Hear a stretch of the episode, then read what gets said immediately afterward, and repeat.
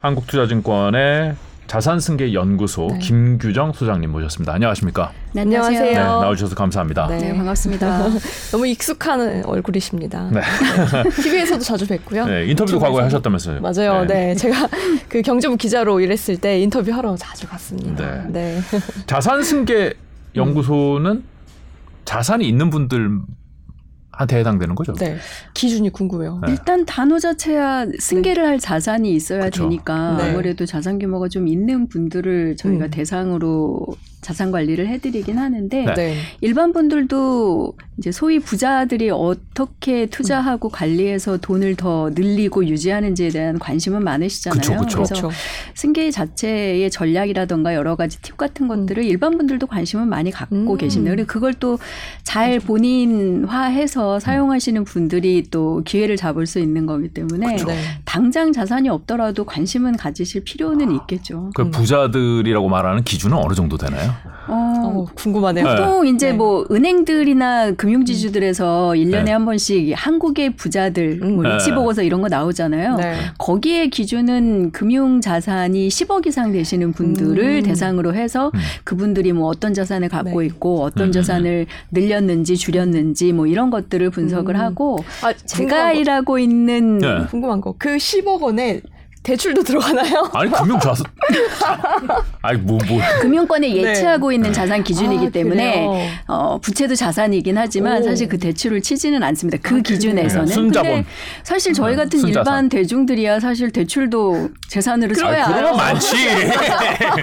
그건 많죠. 그러나 이제 그 네. 보고서에서는 그것을 따지지는 않고요. 네. 저희가 지금 일하고 있는 이런 음. 약간 돈이 좀 더 많은 네. 이제 좀 더 초고액 네. 자산가들을 대상으로 하는 하는 최근의 금융권들은 음. 대상을 기본적으로 이제 당사에 예치되어 있는 금융자산이 한 어. 30억 이상은 되시는 분들. 아. 그러니까 적어도 이제 국내에 있는 여러 금융기관에 네. 토탈 한 100억 이상은 있을 것으로 예측이 되시는 분들이 관리 대상이시기는 합니다. 금융자산이 100억이면은 사실 거의 부동산은 안 들어가는 거죠. 부동산을 넣으면 저희가 봤을 때 최소 한 300억 이상 정도의 음. 자산 규모가 되실 거다라고 이제 예측이 음. 되시는 분들이고 음.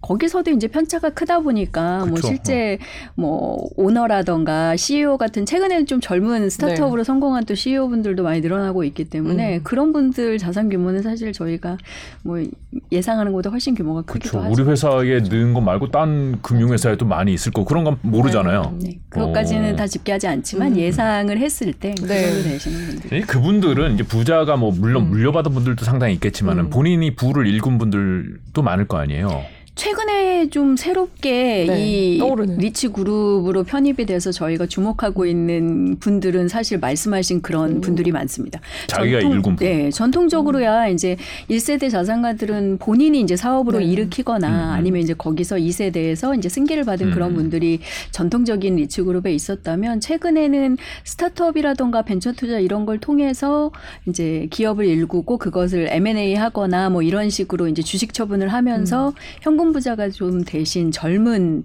어, CEO분들이라던가 이제 스타트업 오너분들이 많아지고 있는 상황이에요. 그래서 음. 금융권에서도 이런 새로운 유리치들을 어떻게 좀 네. 어, 영업을 해서 음. 모셔서 음, 음. 자금을 좀 이렇게 유치를 해볼까 경쟁이 음. 좀 치열해진 상태죠. 그렇군요. 근데 제 기억으로 예전에 우리 소장님은 부동산 관련한 전문가셨거든요. 제가 항상 부동산 관련해서 질문을 드렸었어요. 네, 이제 뭐 지금도 그죠 그렇죠. 오, 네. 지금은 그 관련해서 어떤 일을 그럼 구체적으로 하고 계시는지. 부동산에 집중하나요, 혹시? 네.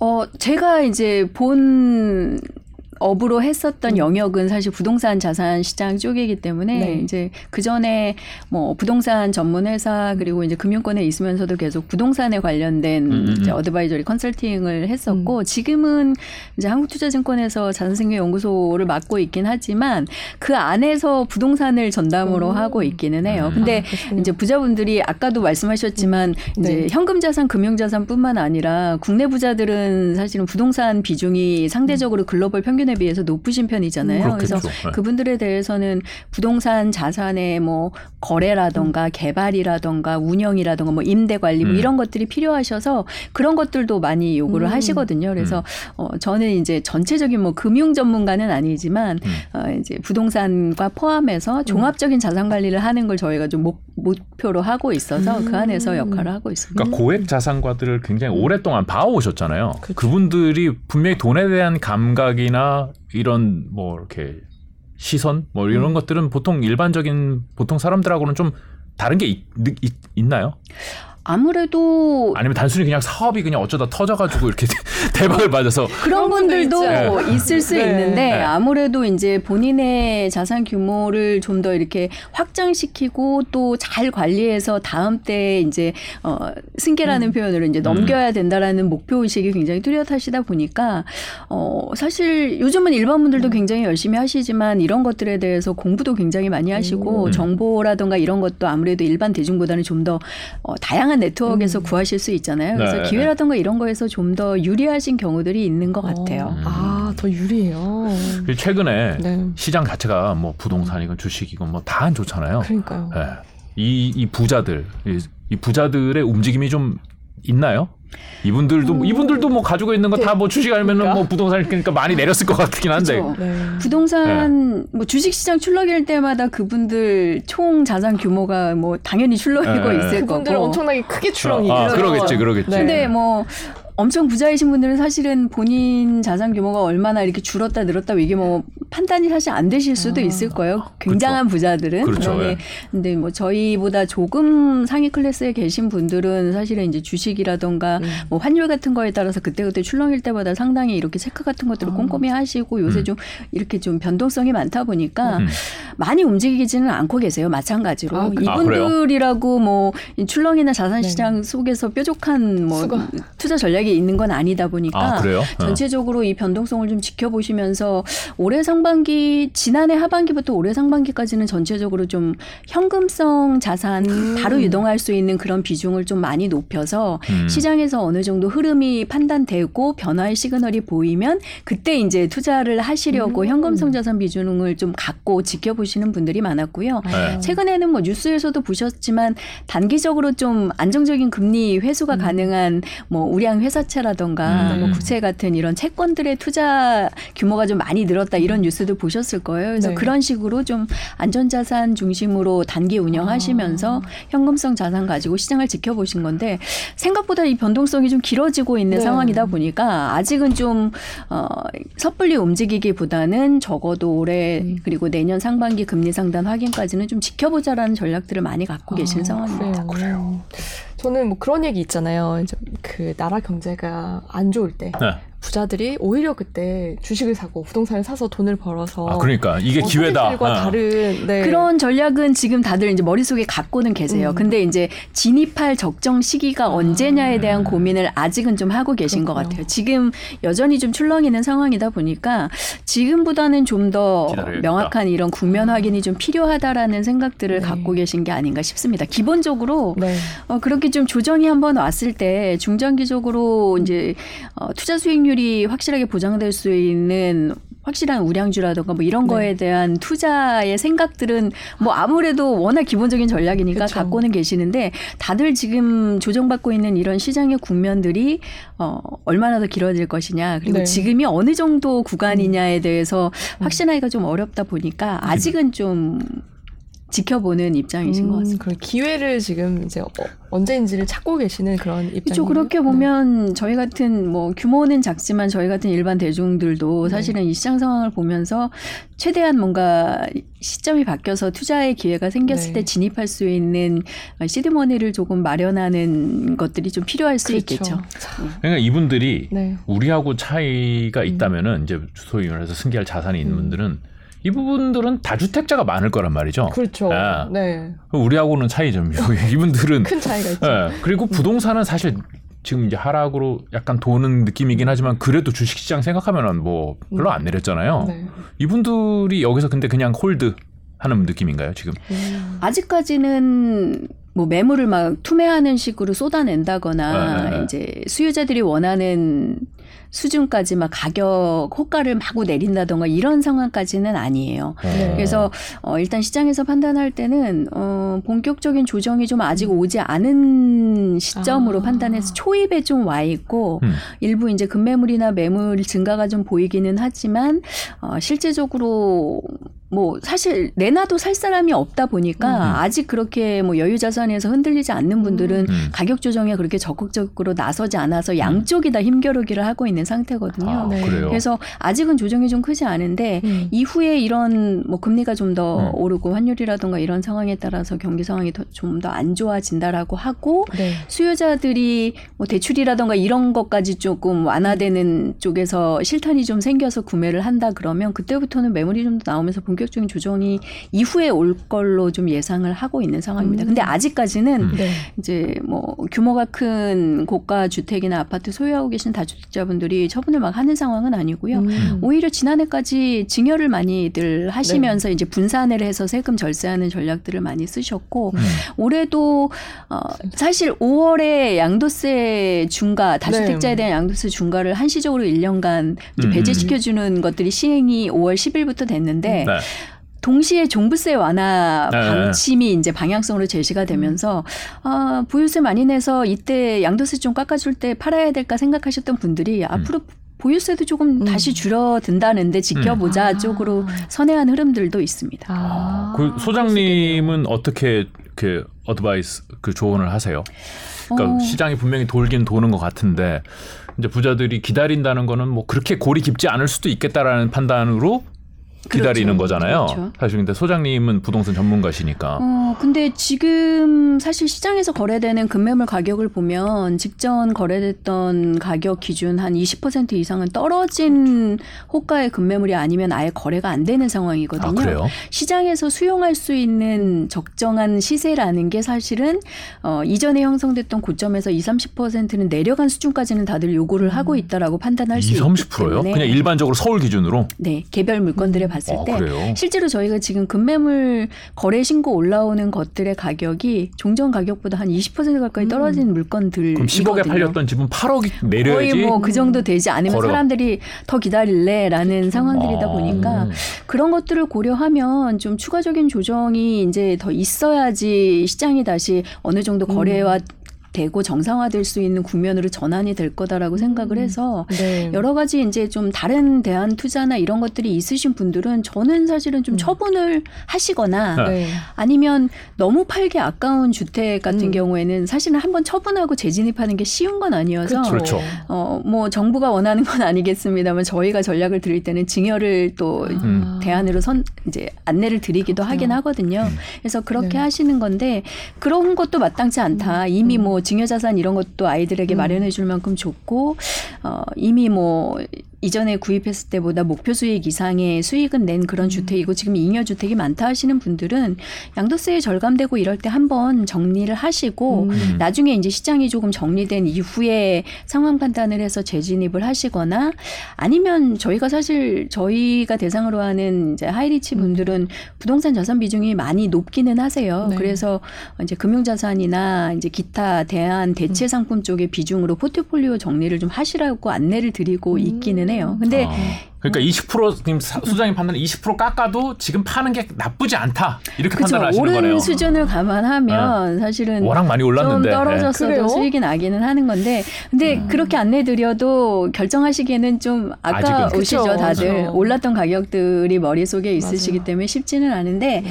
대신 그걸 처분해서 현금화한 자산으로 어, 일테면 이제 금융자산 포트폴리오 쪽으로 비중 변화를 하신다라고 음. 치면 이후에 또 바닥을 형성해서 진입할 구간들이 올 텐데 그때 현금으로 쓰시면 되겠죠. 음. 그래서 네. 전체 포트폴리오 상에서 어떻게 구성할 거냐를 좀 생각해 보시고 일단 방향성을 정하시는 게 좋고 음. 그 안에서 이제 유동성을 어떤 것을 빼서 어디에 넣을 것인가 이런 방 점에서 처분이나 이런 것들을 좀 포괄적으로 생각하셔야겠죠. 그 아까 증여 얘기가 나와서 그 이 말씀 좀 드려볼게요. 최근 기사 중에 요즘 관심이 많은 게 이 증여에 관련된 건데요. 미성년자에 대한 증여액이 전년 대비해서 두 배 이상 뛰었대요. 이게 지금 말씀하신 처분하기는 아깝고 어 그럼 물려줘야겠다 뭐 이런 생각이 많으셔서 그런 거겠죠.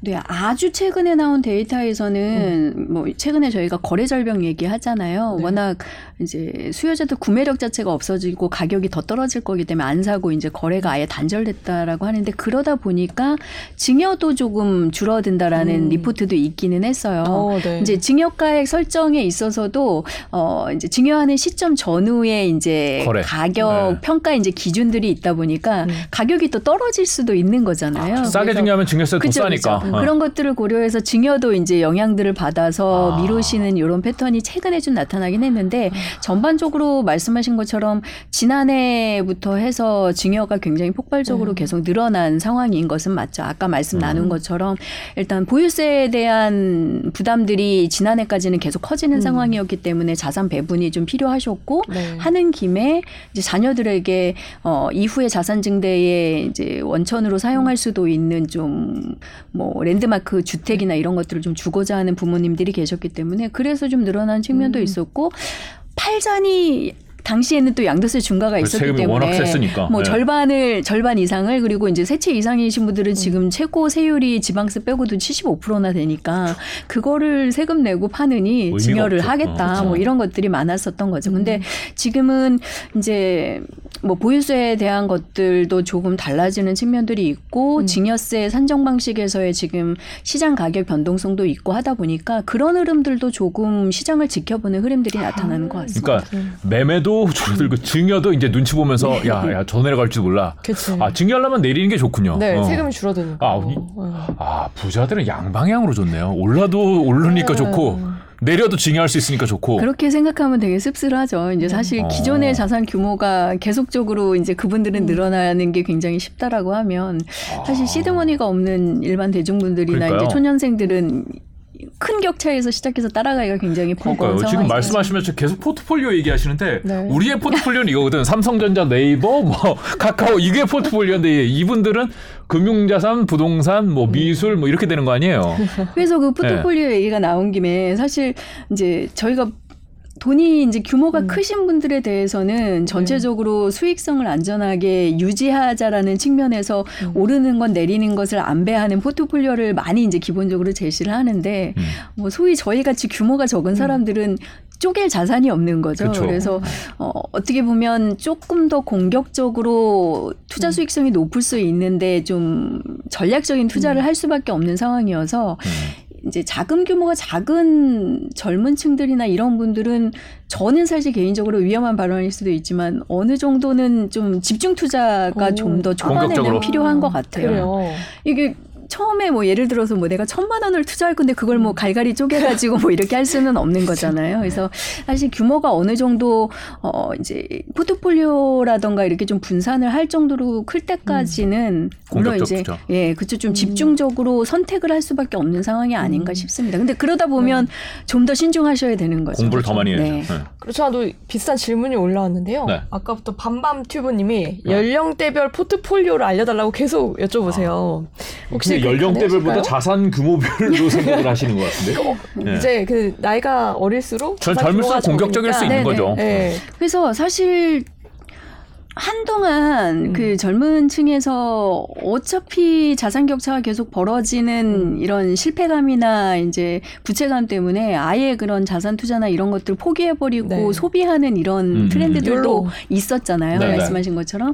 근데 그 직후에 이제 유동성 확대 때 약간 기회가 오면서 다시 투자 쪽으로 네. 젊은이들도 그쵸. 어. 돌아가는 상태인데 일단 초반에 어느 정도까지는 음. 좀 아끼고 모으는 시드머니를 모으는 전략들을 좀 그쵸. 음, 한동안은 거치실 수밖에 없을 것 같아요. 음. 어, 뭐 부모님이 물려주신 게 있다거나 이런 분들이 아닌 이상은 그쵸. 초반에 어느 정도 이제 투자할 수 있을 만한 금액이 될 때까지는 조금 아끼고 시드머니를 만드는 작업들이 필요하고 그게 이제 운영 가능한 규모까지 조금 키우려면 음. 그때는 이제 좀 집중적인 투자를 하시되 최대한 그 수익성을 본인이 이제 감내하실 수 있을 정도로 학습이라던가 이 판단을 해보시고 좀 신중하게 하셔야 되기는 음. 하죠. 그 다음부터는 규모가 좀 된다면 네. 진짜 뭐 좀 나눠서 투자하시고 이런 거고 유형별로는 어쨌든 국내에서 지금 아, 뭐 국내뿐만 아니라 최근에는 글로벌 전체적으로 임대료가 굉장히 들썩여서 문제인데 네. 주거 비용이 상당히 개인들의 음. 소비 지출에서 비중이 클 수밖에 없는 구조이기 때문에 네. 일단은 뭐 전통적으로 저희가 항상 그랬지만 내 집 마련, 주택 마련이 1순위가 될 수밖에 음. 없는 것 같기는 합니다. 여전히 지금 이제 저희가 또 주택 얘기를 할 거지만 그래서 음. 거기서 임대료 지출이라던가 이런 음. 것들에서 이제 좀 어느 정도 해결을 하시지 않으면 음. 그 다음부터 이제 좀 운영하시는데 계속 걸림돌이 될 수밖에 없긴 그러니까 하거든요. 음. 계단이 하나 하나 하나 올라가야 되는데 한꺼번에 막 열 계단씩 어. 올라가기가 음. 쉽지 않은 거죠. 그렇죠. 네, 그러려다 보면 이제 좀 소위 이제 투자 실패나 이런 것 그렇죠. 때문에 곤란하시기도 하니까. 사실 지금이 딱 공부할 적절한 타임이라고 저는 생각합니다. 음, 지금 뭐 그래요. 투자 이 전문가들 저희가 계속 모시지만은 어디다가 야 여기다 진짜 이거 좋은 기회야 이렇게 말씀하시기가 참 어렵거든요. 요즘 맞아요. 환경이 네. 그러시는 분도 거의 없고 음. 그래서 지금 공부해야 될 타, 타이밍인 것 같습니다.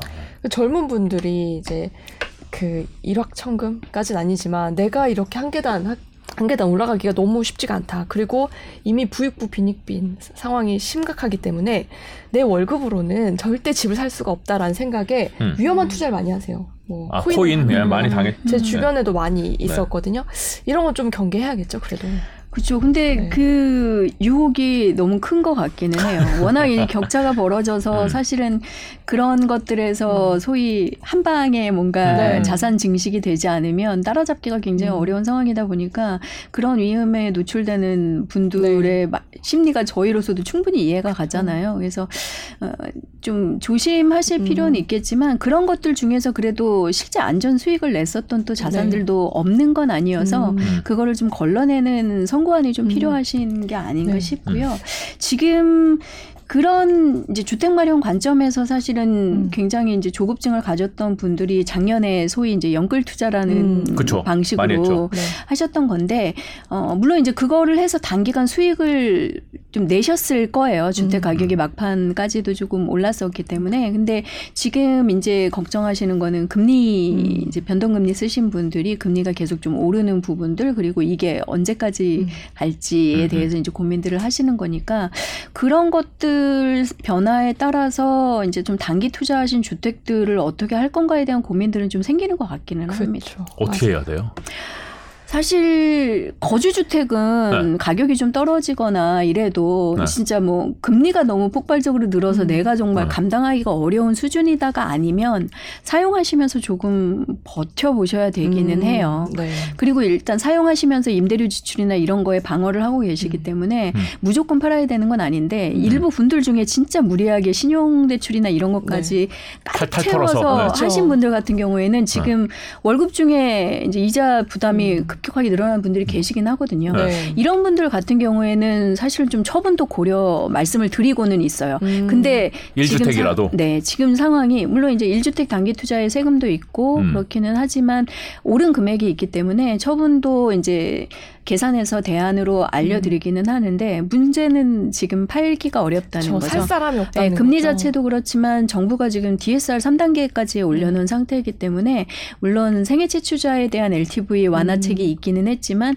거기에도 DSR 적용은 되거든요. 네. 그래서 전체적으로 이제 구매력을 가진 일반 무주택 수요가 지금 시장에 찾아보기가 좀 굉장히 어려운 상태입니다. 그래서 어느 정도 수익을 남기면서 처분하기가 어려운 상태라 좀 진퇴양난이에요. 음. 그래서 정부가 뭐 일단 뭐 고정금리 변동, 변경 음. 상품이라든가 이런 거 내놓고는 있는데 네. 거기서도 계속 고민들이 많으시더라고요. 이제 왜요? 이후에 무조건 받아야 되는 거 아니에요? 어 당장은 사실은 좀 유리하실 수 음. 있지만 네. 과거에 전통적으로 보면 그 이후에 단기 금리가 또 다시 떨어지고 이러면서 변동 금리가 또 유리해지고 이런 걸 아. 겪으셨던 분들도 있고 하다 네. 보니까 당장 변동 금리가 조금 올라서 뭐 음. 안심 전환 대출이 안 좀 더 유리하다라고 해도 이후에 금리에 대한 확신들이 아. 없으시다 보니까 장기 고정금리가 계속 나에게 유리할까 이런 네. 고민들을 하시더라고요. 음. 저희 앞, 앞서서 뉴스 전하면서 무조건 받으셔야 된다고 말씀드렸는데 취소입니다. 아, 그러네요. 고민, 고민, 네. 전문가 고민해봐야 된다고 말씀하시네요. 일단 네. 그 이게 장기 상품이 최저 3.7%잖아요. 맞아요, 지금 맞아요. 일단 나온 어. 게. 네. 근데 그거 자체가 어 현재 내가 쓰고 있는 변동금리가 좀 더 오를 것 같기는 하지만 격차가 그렇게 크지 않다면 음, 조금 검토를 해 보실 그러네요. 필요가 있을 아것 이게. 장기니까 10년, 네. 20년 맞아요. 그게 어떻게 될지 어떻게 알아? 다 20년 이상으로 그러니까. 그렇죠. 사실 장기 고정 금리 가 전통적으로 봤을 때 국내 금융상품 보시면 변동금리 단기 변동금리보다 훨씬 비싸잖아요. 네, 국내. 금융상품들이. 근데 음. 그걸 감안하고서도 변동이 없다라는 것 때문에 안전해서 채택을 하시는데 지금 같은 상황에서는 이제 금리 이자 부담을 가지고 선택을 하시는 음. 거다 보니까 장기 고정 금리가 이후에 만약에 인플레이션이나 기준 금리가 어, 우리 기대처럼 바로 이렇게 내려와 주지 않고 어느 정도에서 이렇게 쭉 수평으로 높은 네. 수준으로 간다 그러면 고정금리가 다시 불리해질 수도 있는 그렇죠. 상황이라서 어, 본인이 현재 그걸 교체했을 때 음. 얼마나 유리한가도 생각을 좀 해보셔야 되고요. 또 음. 하나는 그 안심전환대출로 바꿨다가 나중에 혹시 변동금리가 좀 더 유리해 보여서 갈아타실 때 말씀하신 것 아까 안내해 주신 것처럼 중도상환 수수료는 준공이 없다라고 발표는 했지만 그 시점에 대출 한도라던가 대출 조건 같은 것들이 달라져서 내가 필요한 만큼 못 받을 수도 있고 음. 이런 또 변수도 있어서 네. 다양하게 좀 생각해보고 선택하자라는 입장들이 있습니다. 그러네요. 2년 전에 대출 금리만 해도 2%대였거든요. 2%뭐 중반, 후반. 아니 뭐그 사람마다 근데 뭐 이- 음. 이게 2년 만에 지금 예, 2년 만에 3% 후반대 고정 금리가 나와서 다들 좋아하잖아요. 아, 2년 전 생각을 못 했네요. 네, 옛날 생각을. 그죠? 그러네요. 이거 진짜로 네. 장기 장기니까 이거 이렇게 가는 게 음. 어, 꼭 저희가 유리하지만 경솔했네요. 그래서 네. 개인들의 이제 대출을 사용하실 기간이라던가 현재 쓰고 음. 계신 대출 한도라던가 이런 것들이 나중에 바꿀 때 더 뭔가 조금 차질이 생긴다던가 이런 음. 것까지 좀 폭넓게 검토를 하시면 음. 좋을 것 같고요. 지금 25조 예산으로 나왔는데 사실은 뭐 신청자가 지금 뭐 날짜가 나눠져 있기도 네. 하지만 그런 고민을 하시는 분들이 좀 있어서 생각보다 속도가 좀 더딘 게 아닌가 싶기도 합니다. 아 그래요. 네. 네. 음, 무조건 받는 게 아니었군요. 음. 어, 댓글 중에 네. 괜찮은 질문이 있어서 한번 드려볼게요. 네. 아침형 회사원님이 초고액 자산가들이 살고 있는 강남의 고가 아파트 분위기는 어떤가요? 거기에도 찬바람이 불기는 할 것 같은데요. 어, 분위기는 당연히 음. 지금 사실은 어, 몇억 떨어져서 거래됐다 이런 뉴스가 맞아요. 간간히 뜨기는 하더라고요. 네, 근데 그런 현상이 지금 어, 그 지역에서도 음. 또 권역들이 조금 나뉘잖아요. 뭐 이렇게 넓은 강남 대표적으로 강남권에서도 네. 이제 구나 동별로 가격대라던가 입지 환경이나 이런 네. 것들이 달라서 이제 좀 편차들이 있다 보니까 네. 그 안에서도 상대적으로 조금 먼저 전통적으로 가격 아. 조정을 받았던 지역들에서 급매물이 더 많이 나오고 있는 네. 상황이고요. 음. 아주 초상급지들은 아직 음. 그렇게 변동은 음. 직접적으로 본격적으로 나타나지 않은 것 같아요. 근데 만약에 지금 상황이 계속 장기화된다면 그 지역도 뭐 조정이 전혀 없이 뭐 피해갈 수 있는 음. 상황은 아니고 아직까지는 뚜렷하게 나타나지 않았지만 네. 확산 중이다 정도까지는 저희가 예측을 해도 틀리지 않을 것 음. 같습니다. 그 거래가 아예 없는 거죠. 그런 반포나 뭐 이런. 어, 그렇죠. 네. 일단은 그런 지역들에서 이제 구매를 하실 수 있는 분들이 지금 제일 큰 문제는 금리보다는 대출 자체가 네. 대출 그렇죠. 자체가. 어렵다 네. 보니까 고가 주택 그 대출이 안큰 되는데요. 네. 주택을 살려면 사실 대출이 더 많이 필요할 텐데 이제 네. 대출 자체가 막혀 있다 보니까 이제 거래 결정을 하기 어렵고 음. 하려고 하다가도 이제 금융 환경 이제 자금 마련이 최종적으로 되지 않아서 포기하시는 경우들도 좀 나오는 것 같고요. 음. 그러다 보니까 이제 거래가 그 지역에서도 안 되는데 네. 가격 조정은 그렇게 막 가파르게 나타난 상황은 아직은 음. 아니어서 이후에 조정이 좀 더 있을 걸로 예상을 음. 하고 있어요. 그렇군요. 그래서 그런 지역을 좀 어. 지금 혹시 이제 그래도 자금 여력이 좀 어느 정도는 되셔서 그런 상급지로 가려고 보시는 분들한테는 어 아까도 말씀하셨지만 사실 어떤 음. 분에겐 기회일 수도 있기는 맞아요. 합니다. 네. 조정이 되면서 근데 주의하실 점은 어 보통 이제 어쨌든 거주하시던 주택을 처분하시면서 이제 상향 이동을 하실 거잖아요. 근데 처분 자체가 굉장히 어려워질 수 있기 아. 때문에 처분 계획이 확실하고 이제 최종 자금 잔금치를 이룰 것들이 좀 확실한지 챙겨 보시는 게 굉장히 좀 중요한 음. 부분이 됐습니다. 계약할 때 네. 여기 계약금 먼저 걸고선 우리 집 팔아야지 하고 내놓으면은 큰일 날수 아, 있다는 네. 거죠. 그죠. 안 팔리면 사실 때. 굉장히 어려워질 수 있고 네. 대출이라도 좀 여유로우면 어떻게 그 급하게라도 네. 쓰고 이렇게 하실 네. 텐데 그것도 지금 상황이 여의치 않다 그쵸. 보니까 음.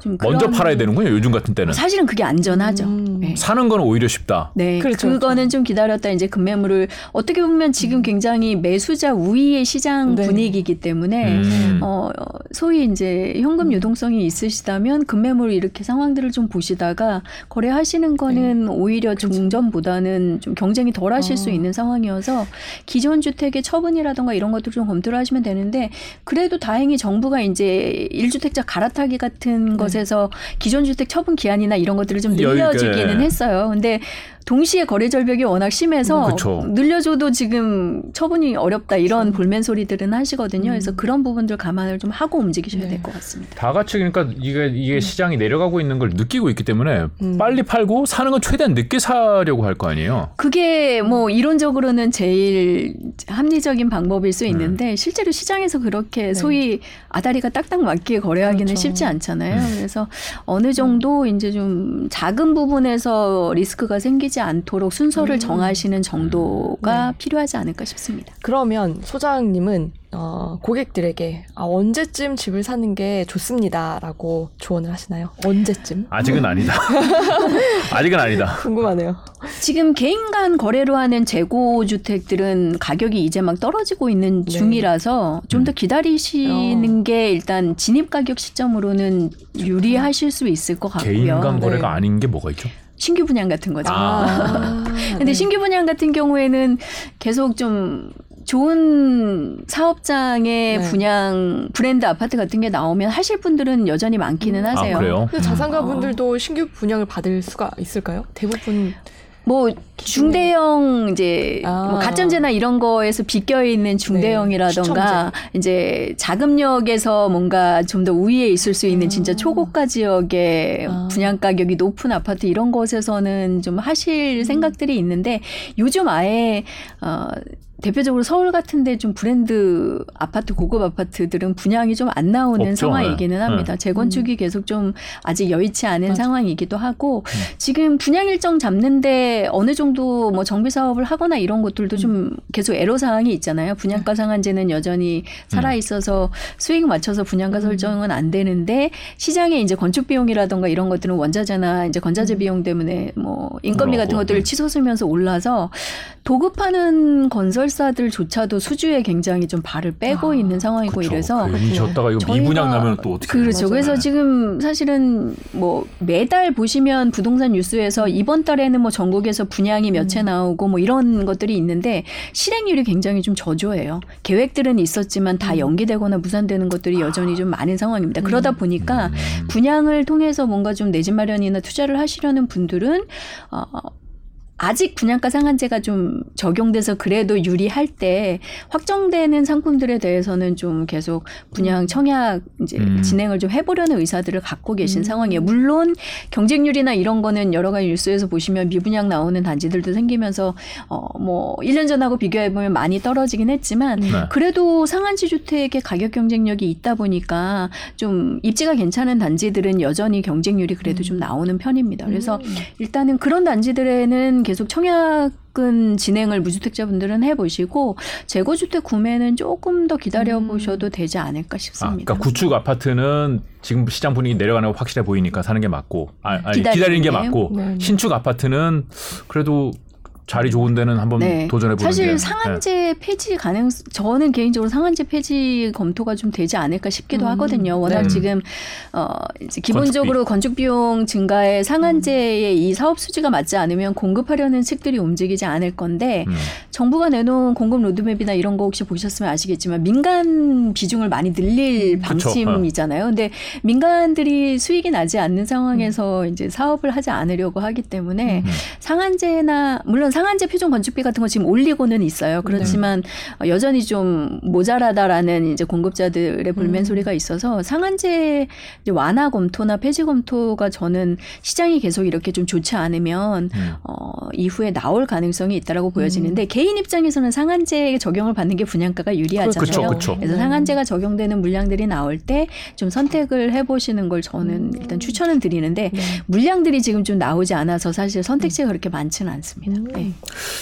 부동산 시장이 네. 지금 뭐 하락의 초입이라고 판단하는데 얼마나 깊게 내려갈지는 모르겠고 얼마나 길게 내려갈지도 모르겠는데 지금 이게 여기서 쭉 그냥 뭐 잠깐 뭐 한 1, 1년, 2년 이러다 마는 게 아니라 진짜 쭉 일본처럼 그렇게 가는 건 아니냐라는 음. 걱정을 하시는 분들도 있긴 하거든요. 네, 맞아요. 음. 지금 일단 최근에 이렇게 얘기를 하시면서 어 2008년 금융위기 때랑 비교 말씀을 하시는 분들이 좀 많이 있으세요. 그래서 그때 뭐 물론 지금의 이제 변화 변수들이나 요인들은 조금 다르긴 했지만 음. 그때도 이제 급격하게 미국 금융시장에서 이제 문제 유동성 문제가 생기면서 단기적으로 급락했다가 사실 그때는 단기간 많이 떨어졌다가 다시 또 금방 회복을 네. 어, 단기간 내에 좀 했었다라고 하면 지금은 어, 지금 국내 상황을 보시면 거래 절벽이 나타나면서 빠지는 속도도 기대보다는 좀 더디게 천천히 음. 길어지고 있고 마찬가지로 회복 속도도 굉장히 좀 더딜 가능성들이 있습니다. 이게 그렇구나. 어쨌든 지금의 수요자들의 관망세를 가져온 대출 규제라던가 금리라던가 이런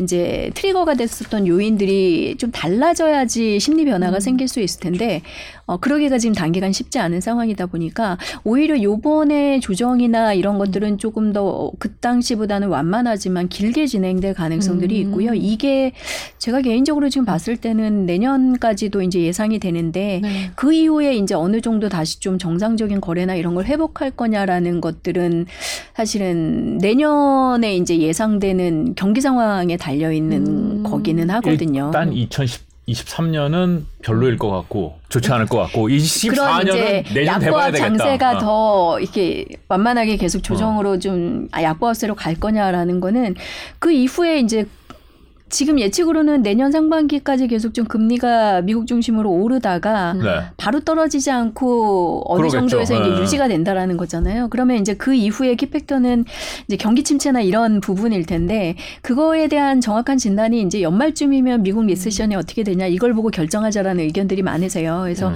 그런 것들이 오면 사실은 거기서 이제 부진이 오면서 이런 신흥국 저희 같은 경우도 수출이나 이런 것들에서 이제 지수 타격이 오게 되면 경기 성장률 둔화나 이런 것들을 좀 피하기는 어려운 상황일 거고 그러면 아무래도 이후에 이제 주택 구매력이라든가 이런 것들이 음. 계속 좀 회복되기가 쉽지 않은 상황이어서 더 길어질 수 있는 거고 만약에 그런 흐름들을 좀 피해 간다라고 하면 지금 침체는 오지 않을 거야라고 이제 긍정적인 계속 기대를 하고 계신 애널리스트들도 계시잖아요. 그 네. 다행히 그렇게 간다면 음.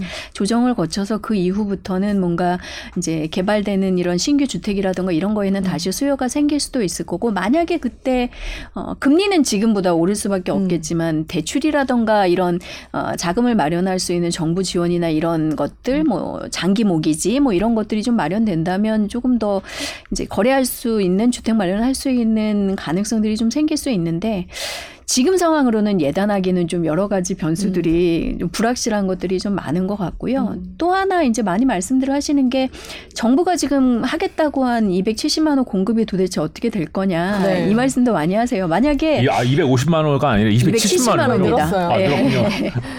250만 원 플러스 알파 이래가지고 네. 270만 원 계획이 나왔는데 이게 지금 계획을 열어보시면 실제로 공급이 되는 시기는 사실은 한 24년 이후부터일 거거든요. 네. 이게 실체화됐을 때. 어, 그래서 23년 안 좋다가 24년에 공급을 해버리면 거기 그렇죠. 또안 만약에 좋잖아요. 그래서 조정을 받은 이후에 진짜 공급이 이렇게 많은 양이 잘 된다면 가격이 더 떨어지고 사람들이 그렇죠. 신축 중심으로 가면서 재고는 더 조, 이제 조정을 받을 수밖에 음. 없다라는 절, 이제 전망 시나리오를 하나 말씀을 하시고 만약에 공급이 시원치 않으면 근데 어, 최근에 겪었던 이런 인기 지역들의 신축 공급은 여전히 부족할 수도 있으니 조정 후에 음. 완만하게 그런 것들 중심으로 선별적인 회복이 가능하다라는 말씀들을 하시는데 네. 최근에 이런 이제 건설산업 경기나 이런 것들을 보면 아, 이 공급 계획이 사실 좀 현실화되는 속도나 이런 것들이 좀 쉽지는 않아 보인다라는 다들 눈치 보는 거지. 있습니다. 야 이거 저 가지고 팔리겠냐? 이거 생각할 거 아니에요. 네, 아주 단, 초단기적으로 그럴 수밖에 없고, 음. 어, 무엇보다 요번 정부의 이제 공급 방침에서, 물론 이제 택지 조성이라던가 공공 쪽에서 하는 부분들도 있지만, 민간 정비 사업이라던가 뭐 역세권 개발이라던가 음. 이런 것 들의 비중을 좀 높이는데 골자가 하나 있었잖아요. 네. 근데 그 사업들이 활성화되려면 사실은 이 직전 한 2년 정도처럼 집값이 막 올라야지. 치솟고 예. 사람들이 막 집을 사고 투자하려고 하는 때여야 사실은 공급이 또 되게 마련이거든요. 그렇죠. 근데 지금은 이런 건축 비용이라던가 이제 공급에 들어가는 실질적인 이제 비용들은 조금 높아지는데 또 음. 금융 환경들은 금리랑 이런 것 때문에 사업 비용 조성이나 이런 것들 조달이 좀 어려워지고 또 시장은 반대로 수요는 위축되고 가격은 떨어진다라고 하면 단기간 공급이 그렇게 민간 쪽에서 활성화되기가 쉽지가 않을 수 있거든요. 음, 그쵸. 그래서 이 270만 호 공급 계획에 이제 어, 구체적인 뭐 택지 후보지라던가 공급 계획 같은 것들이 이제 추석 지나고 10월부터 이제 구체적으로 정부가 안을 더 발표하겠다라고 했는데 어, 현실화 속도나 이런 것들에 대한 기대감이 조금 옅어진 게 아닌가 싶어요. 음. 그래서 만약에 그렇게 되면 어, 어떻게 보면 이제 거래라던가 이런 수요 심리 회복 측면에서는 공급이 계속 조금 원활하지 않은 게 어떻게 보면 호재죠. 또 네. 그럴 수 있거든요 반대로 저희 같은 이제 집을 사야 되는 사람 입장에서는 안 좋은 소식이지만 그래서 그런 것들이 여러 가지 복잡하게 얽혀 있는 음. 상황이다 보니까 네. 지금 사실 뭐 섣불리 1년 후에 2년 후에 5년 후에 어떻게 될 거야 진단하는 게 굉장히 좀 위험한 음. 경계의 대상이 될 수 있고 상황들을 좀 지켜보시면서 계속 정밀하게 시장 음. 판단이나 전략을 바꿔나가셔야 될 것 같아요. 상황 보고 판단해라. 네. 그때 돼서. 그러니까 지금 아까 제가 정리를 해보면은 네. 유, 유주택자 음. 일단 버티는 게 기본 세팅. 음. 근데 너무 영끌을 해서 지금 이자가 올라가는데 감당이 안 된다. 그러면은 파는 게 낫다. 이 이거죠. 네. 그죠? 예, 그러면은 어쩔 수 없다. 음. 팔아야 된다. 이거 지금 이자 갚다가 지금 도산하게 생겼는데 네. 무주택자는 좀 기다리자. 월세 살든지 재고는 기다리고 음. 분양은 신유 분양은? 선별해서 청약을 하자가 아. 대원칙이죠. 대원칙이다. 음. 그런데 전세는 지금 깡통 전세 위험하다 그러니까 전세 들어가기 부담스럽고 그럼 월세로 해야 되는. 당분간 근데 뭐 깡통 전세도 네. 어떻게 반 그걸 또 반대로 돌려보면 네. 어 사실 뭐 전세가율 지표라던가 이런 거 아까 정부가 발표한 거 말씀도 하셨지만 어 전세 가율이 높아지는 상황이라던가 전세 사기 뉴스라던가 이런 음. 것들을 보시면 굉장히 위험할 수도 있지만 반면에 네. 그런 것들과 함께 지금 전세 가격은 집값과 함께 떨어지고 있고 네. 세입자 모시기 전쟁이거든요. 지금 아. 세입자들이 다 월세로 돌아서고 있는 상황이다 네. 보니까 아 그래요? 집주인들이 세입자를 구해야 이 기존 세입자에게 전세금을 돌려주고 내보낼 수 있는데 대출도 안 되고 아. 세입자는 못 구하고 이렇기 때문에 전세금을 높이지 못하고 있는 상황이에요. 그렇게 보면 어떻게 볼때 반대로 전세에서 이런 사기라든가 이런 것들만 조금 잘 대처나 이제 확인을 하면 음. 전세 구하는 데는 종전보다 세입자가 좀더 쉬워진 상황일 음. 수도 있거든요. 네. 그래서 반드시 지금 전세는 뭐 하면 안 되고 뭐 이런 거는 아니고요. 어. 지금 지수상으로도 전세는 떨어지고 월세는 막 오르고 있어요. 네. 어, 지금 뭐 글로벌 전반적으로 지금 렌트가 치솟는 게 지금 물가에도 상당한 영향을 미치고 있는데 네. 국내도 어, 전세 대출 금리에서 부담들이 생기면서 오히려 전- 월세 전환이 낮다라고 해서 음. 월세 비중으로 다 돌아서고 계신 상황이다 이자 주느니 보니까 뭐 월세 내지. 네, 뭐 월세가 이런 좀더 낮다라는 시장 금리 전환으로 하시는 게 더 낫다라는 분들이 생겨서 월세 비중 늘어나고 있는 상황이어서 그거는 이제 본인 상황에 맞춰서 전월세 선택을 하시는데 아까 이제 재고주택 구매나 이런 거 무주택자분들 조금 음. 천천히 말씀을 드린 게 그나마 이제 말씀하신 것처럼 지금 어, 월세가 오르고 있기는 하지만 구하는데 무리가 없고 음. 전세는 또 상대적으로 전세 물건이 쌓이고 있으니까 아. 어, 그런 것들에서 조금 2년 정도 좀 더 버티셔도 가능은 하겠다라는 생각들은 좀 음, 있습니다. 네. 그렇군요. 전월세 구하기가 그래도 좀 괜찮군요. 음, 지금은. 시장이. 네, 일단 어, 집을 안 사니까 전월세 시장의 수요가 반대로 조금 더 늘어나고 있는 상황이기는 한데 음. 워낙 이제 금리 변동성 때문에 전세 매물은 오히려 여유가 좀 생기는 상황이에요. 아, 그래요? 그러면 음. 지금까지 집 안 사고 버틴 이 무주택자들 존버하신 분들이 어떻게 보면 지금 월세랑 전세 구하기도 쉽고 이제 곧 아파트 가격도 많이 떨어질 거니까 조금만 더 버텨라. 네, 그러니까 결국 그거네요. 그러니까요. 조금만 더 버텨라. 네. 근데 좀만이 그거는 얼마나 될지는 모르겠다. 네. 그렇게 말씀드리기보다는 어, 이분들은 사실 좀 타이밍을 놓치셨다라고 봐야 그렇죠. 이미 될것 놓친 거, 같아요. 예. 그러니까 어, 물론 이제 상황 판단에 진중하신 것도 좋지만 무주택자분들에게 사실 저희가 이제 접근할 때 아주 밑바닥에 깔려 있는 대전제는 내가 살 집 한 채는 사실 일단 어떤 음. 상황이든 마련하는 게 필요하다라는 언젠가는 사야 된다. 예. 그렇죠. 그리고 그게 이제 어 가격 변동성이나 이런 게 있다 하더라도 네. 거주하면서 이제 운영을 하다가 그거를 처분해서 시드머니로 이제 옮겨 타고 음. 이런 방식들이 가능하기 때문에 네.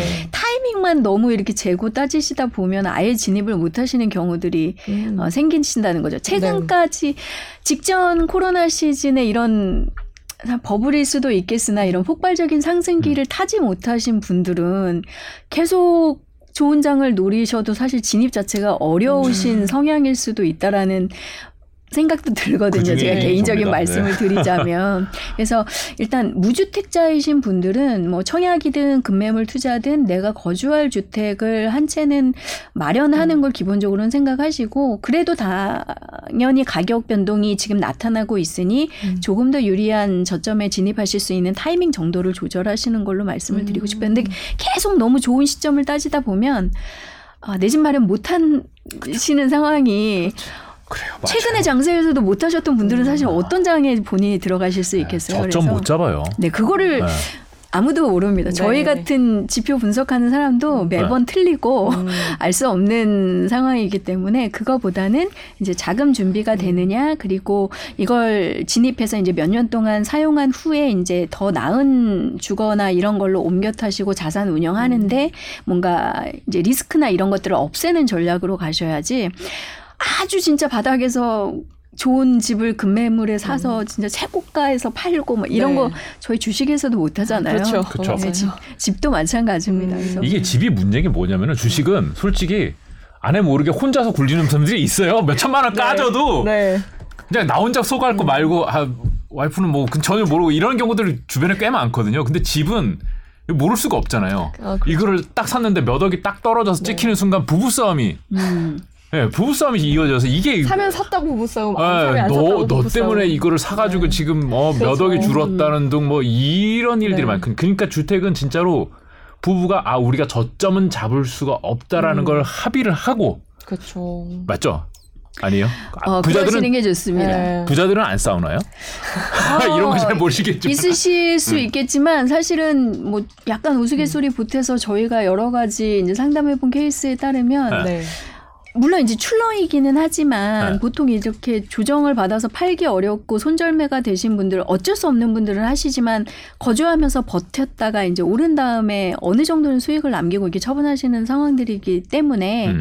이제 진입하시는 시점과 상관없이 운영 기간이라던가 내가 이걸 계속 유지할 수 있냐 이런 관점에서 생각하시면 되고 대부분 소위 우스갯소리로 아내분들 말씀을 따른 분들이 성과가 좋더라고요. 어, 그래요? 그렇죠. 여성들이 어, 투자 수익률이 좋아요. 더 아, 그게. 뭐 저희가 여러 가지 분석을 하고 네. 있기는 합니다만 주택이 사실 거주하면서 버틸 수 있는 방식이 또 하나 있기 때문에 가능한 게 아닌가 싶기도 아, 합니다. 아. 사실 뭐 주식처럼 진짜 어 그 상장 기업이 뭐 갑자기 뭐 네. 폐장을 한다거나 아, 뭐 그쵸. 이런 아. 게 벌어지지는 않잖아요. 지진 나서 무너지는 거 어, 아닌다면 대출 뭐 집이야 금리를. 못, 네. 못 막아서 소위 저희가 한때 진짜 진짜 문제가 됐었던 하우스 푸어들처럼 버티다 버티다 못해서 팔 수밖에 네. 없는 그런 상황에 내몰리지 않는 한은 거주하시면서 다시 시장 전환을 기다리시면 되는 거기도 하거든요. 그렇죠. 일 1주택인 경우에는 네. 그래서 그런 관점에서 봤을 때 아내분들의 이런 전략에 따라서 그냥 어. 투자하시고 갈아타시고 이런 분들이 음. 최종 수익률은 가장 높더군요.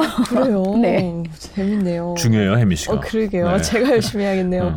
그, 아, 시간이 많이 됐지만 사실 전 처음부터 이런 게 제일 궁금했어요. 부자들의 투자는 일반인들과 어떤 부분이 다른지 그리고 음. 좀 구체적인 사례를 들어서 뭐 이렇게 투자를 했더니 잘 됐더라. 뭐 이런 거 설명 혹시 해주실 수 있을까요? 어, 일단은 좀 대중 투자랑 다를 수밖에 없는 게 좀 유동할 수 있는 가용 자산이 많으시기 때문에 네. 어쨌든 뭐 손절매 위험에 닥친다던가 이런 것들을 피하실 수 있어요. 그분들 음. 같은 경우에는 아까 그쵸. 같은 주택 가격이 혹시 폭락이 오더라도 어, 거기 그냥 뭐 비워두거나 임대 놓고 내기 운영하시면서 이렇게 하다가 오를 때까지 아, 기다리시면 비워둘 되고. 수 있구나 그분들은. 아 비워둘 수 근데 있네요. 사실 그뭐 옵션 생각도 못했네요. 대출을 이용해야 되고 집값 어. 변동 내 집 하나가 전 재산인 이런 저희 같은 사람 소시민들은 그렇게 대응할 수가 없다라는 게 아, 가장 그렇죠. 큰 차이일 수밖에 없어요. 그래서 어, 일단 주택 마련 적극적으로 하시라고 권해드리기는 하지만 아, 소위 이제 손절매까지 내몰릴 수 있을 정도의 무리한 레버리지 투자나 이런 것들은 지금 최근에 금리 인상을 겪으면서 젊은 분들이 좀 실감을 하셨을 거예요. 그렇죠. 처음 겪어보는 고금리실 거예요. 아마 계속 그쵸, 그쵸. 거의 제로 금리를 네. 보고 계시다가 그래서 그런 것들을 생각하면 이제 그런 변동성이 왔을 때 어느 정도는 내가 대응할 수 있다 정도의 이제 음. 개판은 두시고 진입을 하시는 이런 정도의 전략들이 좀 필요하실 것 같아요. 음. 근데 그런 부분에서 좀 더 걱정이 덜하다 보니까 네. 자금력이 있는 부자분들은 좀 저희보다 여러 가지 선택지에서 음. 우위에 있을 수밖에 없고 음. 성과나 이런 것들을 좀 선택하실 수밖에 없는 상황이기는 금리 합니다. 그분들은 이제 바닥으로 내몰릴 거에 대해서는 걱정을 안 하시는 분들이 분이니까. 어떻게 네. 싸게 줍줍하실까 그 아, 고민을 하실 아, 것 아. 같아요. 그렇죠. 네. 그러니까 보통 이제 그렇게 여유가 있지 않으신 분들은 이 금리를 어느 정도까지 내가 감당할 수 있느냐를 미리 좀 설정을 하고선 대출을 받아야겠네요. 그렇죠. 그렇다 네. 하더라도 뭐 올해처럼 진짜 뭐 예상하지 않았던 아, 그쵸. 전쟁이 나고 이러면서 물가가 치솟는 이런 사태들이 벌어지면 뭐 대처하기 어려운 거는 마찬가지일 수 있겠으나 어느 정도의 대응력은 갖고 계셔야 이제 예측을 하실 수 있는 거죠. 근데 올해는 사실 준비를 하셨어도 쉽지 않은 장이었을 것 같긴 합니다. 저희가 올해 금리 예측을 안 했던 건 아니잖아요. 오를 줄 인상될. 거고 네. 긴축을 할 거다라고 예상은 했지만 우리가 대응할 수 있는 예상 가능한 수준에서 이제 할 거다라고 예상을 했었던 건데 음. 어, 사실 연초에 이제 전쟁 우크라이나 전쟁이 음. 터지면서 물가라던가 인플레 상황들이 저희 예측보다는 훨씬 뛰어넘는 상황이 돼서 음. 대응 뭐 준비나 대응을 말하기가 조금 우스워지기는 했는데요. 그럼에도 불구하고 기본적으로는 이제 어쨌든 거의 전 재산이 이제 내 집 마련을 하게 되는 3, 40대들은 웬만하면 거의 절대적인 자산 비중이 거기에 쏠려 있는 상황이기 때문에 네. 그거를 지킬 수 있는 여러 가지 변수가 생겼을 때 음. 대응 방안들을 뭐 금리가 올랐을 때 어느 정도 내가 소, 소득에서 더 이자. 비용을 늘려도 이건 유지할 수 있다던가 이런 것들을 대비하시는 건 필요하긴 한 것 같습니다. 그래요. 자, 뭐 저, 사실 이 음. 시장이 좋지 않기 때문에 야 이렇게 하면 돈 벌 수 있다. 저렇게 음. 저기다 투자를 해야 된다. 이런 말씀을 드리지 못해서 되게 답답하긴 한데 그렇죠. 예, 어쨌든 뭐 지금 상황에서 그래도 무주택자는 언젠가는 한 채를 사야 된다. 음. 예, 항상 공이 음. 스트라이크로 들어오면 칠 준비를 하고 있어야 된다. 예. 일단 예. 아까 말씀드린 것 중에 이제 뭐 청약 상품 중에 상한제로 공급되는 네, 분야가 네, 네. 경쟁력 있는 아파트에 대한 청약 거기 근데 당첨이 보장되지 않는다는 이제 변수 때문에 그래도 계속 try를 하시는 건데 그거 외에 내년 상반기에 다주택자 매물들이 그래도 조금 음. 나오기는 할 거다라는 예측들이 아. 있으시잖아요. 네. 음. 저희가 이제 1년간 한시 배제한 아. 다주택자 중과 배제 기한이 내년 5월 9일이면 음. 끝나기 때문에 네. 어, 잔금 시점을 고려했을 때 1분기에 어쨌든 좀 팔아야 되는 다주택자 매물들이 조금 나오고 3월까지는 팔아야겠네요. 네, 호가는 조금 더 다운될 거다라는 예상들이 있어서 아. 단기간 의사결정을 하시려는 분들은 그때를 조금 공략하자라는 시장에서 좀 전략들은 나오고 있는 음. 것 같습니다. 아 그래요? 네. 그러네요. 네. 한 6개월 남았으니까 지금부터 자금 어떻게 네, 근데 그런. 다주택자분들이 내놓는 물건 중에서도 이제 좀 외곽 거보다는 음. 이제 상급지 핵심지. 중에서 네. 조금 아. 급하게 처분하는 이런 것들을 좀 찾기가 그렇구나. 어렵고 기다리시느라고 조급하실 수는 있겠지만 어 투자하실 지역, 거주하실 지역을 사실 이렇게 딱 좁혀 놓으시고 음. 거기에서 급매물을 당분간은 손품 발품을 좀 파셔야 될것 아, 같아요. 그래야겠네요. 기회를 계속 봐야 돼요. 시장 안 좋다고 지금 HTS도 지금 MTS도 안 열고서 내 주식이 어떻게 되는지 모르시는 분들도 많으실 것 같은데 저도 제- 그 중에 한 명이긴 네. 한데 예? 그래도 시장이 내려가는 상황에서도 시장을 네. 봐야 됩니다. 네. 그렇죠. 네. 맞아요. 그래요. 네, 혹시 마지막으로 어, 음. 자산가들을 이제 도와주면서 일을 하시면서 아 이거는 뭐 일반인들도 꼭 알았으면 좋겠다. 뭐 이런 포인트 한 가지 정도가 있을까요? 어, 투자를 자, 가셔야 되는데 시간 지금 조금밖에 안 그래요. 남았는데 네, 마지막 짧게, 네. 있으신다면 팁. 절, 절대 팁 뭐가 있을까요? 사실 음, 음. 뭐 급하게 물어보시니까 생각은 어, 네. 잘 나지는 않는데 네. 어, 세금 부분에서 굉장히 민감하시잖아요, 아, 부자분들이. 네. 어, 사실 어떨 때 제가 생각하면, 아, 저렇게 꼼꼼하게 따지고 공부해서 부자가 아, 되는 건가? 오, 싶은 그래요? 생각도 들 정도로 오히려 이제 자산 가지신 분들이 세금 네. 아끼고 이런 거에 더 민감하시잖아요, 오. 아시는 것처럼. 네. 그래서 네. 그런 것들을 저희도 좀 이제 더 배워야 되지 음. 않나 싶고 그런 부분에 있어서는 오히려 이제 뭐 무주택자라든가 일주택자라든가 이런 분들에게 주어지는 세제 음. 혜택 같은 것들이 더 많기도 음. 하긴 하거든요. 그래서 네. 그런 것들을 최대한 어 저희가 이제 진입 가격, 진입 시점을 따지는 것도 중요하지만 뭐 취득세 절, 절감을 해준다던가 뭐 어, 일주택자 양도세라던가 뭐 이런 것들에 대한 혜택들을 최대한 정부가 주는 것들은 좀 음. 공부해서 챙겨서 아. 사용하자 뭐 아. 이런 정도 조언을 드리면서 음. 마치면 좋지 않을까 네, 싶습니다. 공부를 많이 해야 된다. 그래. 아니 그러니까 시장은 뭐 내가 공부한다고 내려가는 게 올라가는 것도 아니고 올라가는 게 내려간다는 것도 아닌데 세금은 공부하면 그만큼. 아낄 수 있는 거니까. 예, 그거는 우리가 할 수 있는 부분이니까 네. 예, 하시면 좋을 것 같습니다. 음. 오늘 한국투자증권 음. 자산승계연구소 김규정 소장님 말씀 잘 들었습니다. 고맙습니다. 네, 감사해요. 감사합니다. 네, 월스트리트 오늘 여기서 네. 마무리하겠습니다. 뭐 저희 차분하게 진행했습니다. 시장 네. 분위기도 좀 지켜보는. 분위기고 부동산도 그렇고 증시도 음. 그렇고 예, 이럴 때일수록 더 차분하게 많이 음. 지켜보시면서 공부하시면 좋을 것 같습니다. 네. 마무리하겠습니다. 고맙습니다. 감사해요.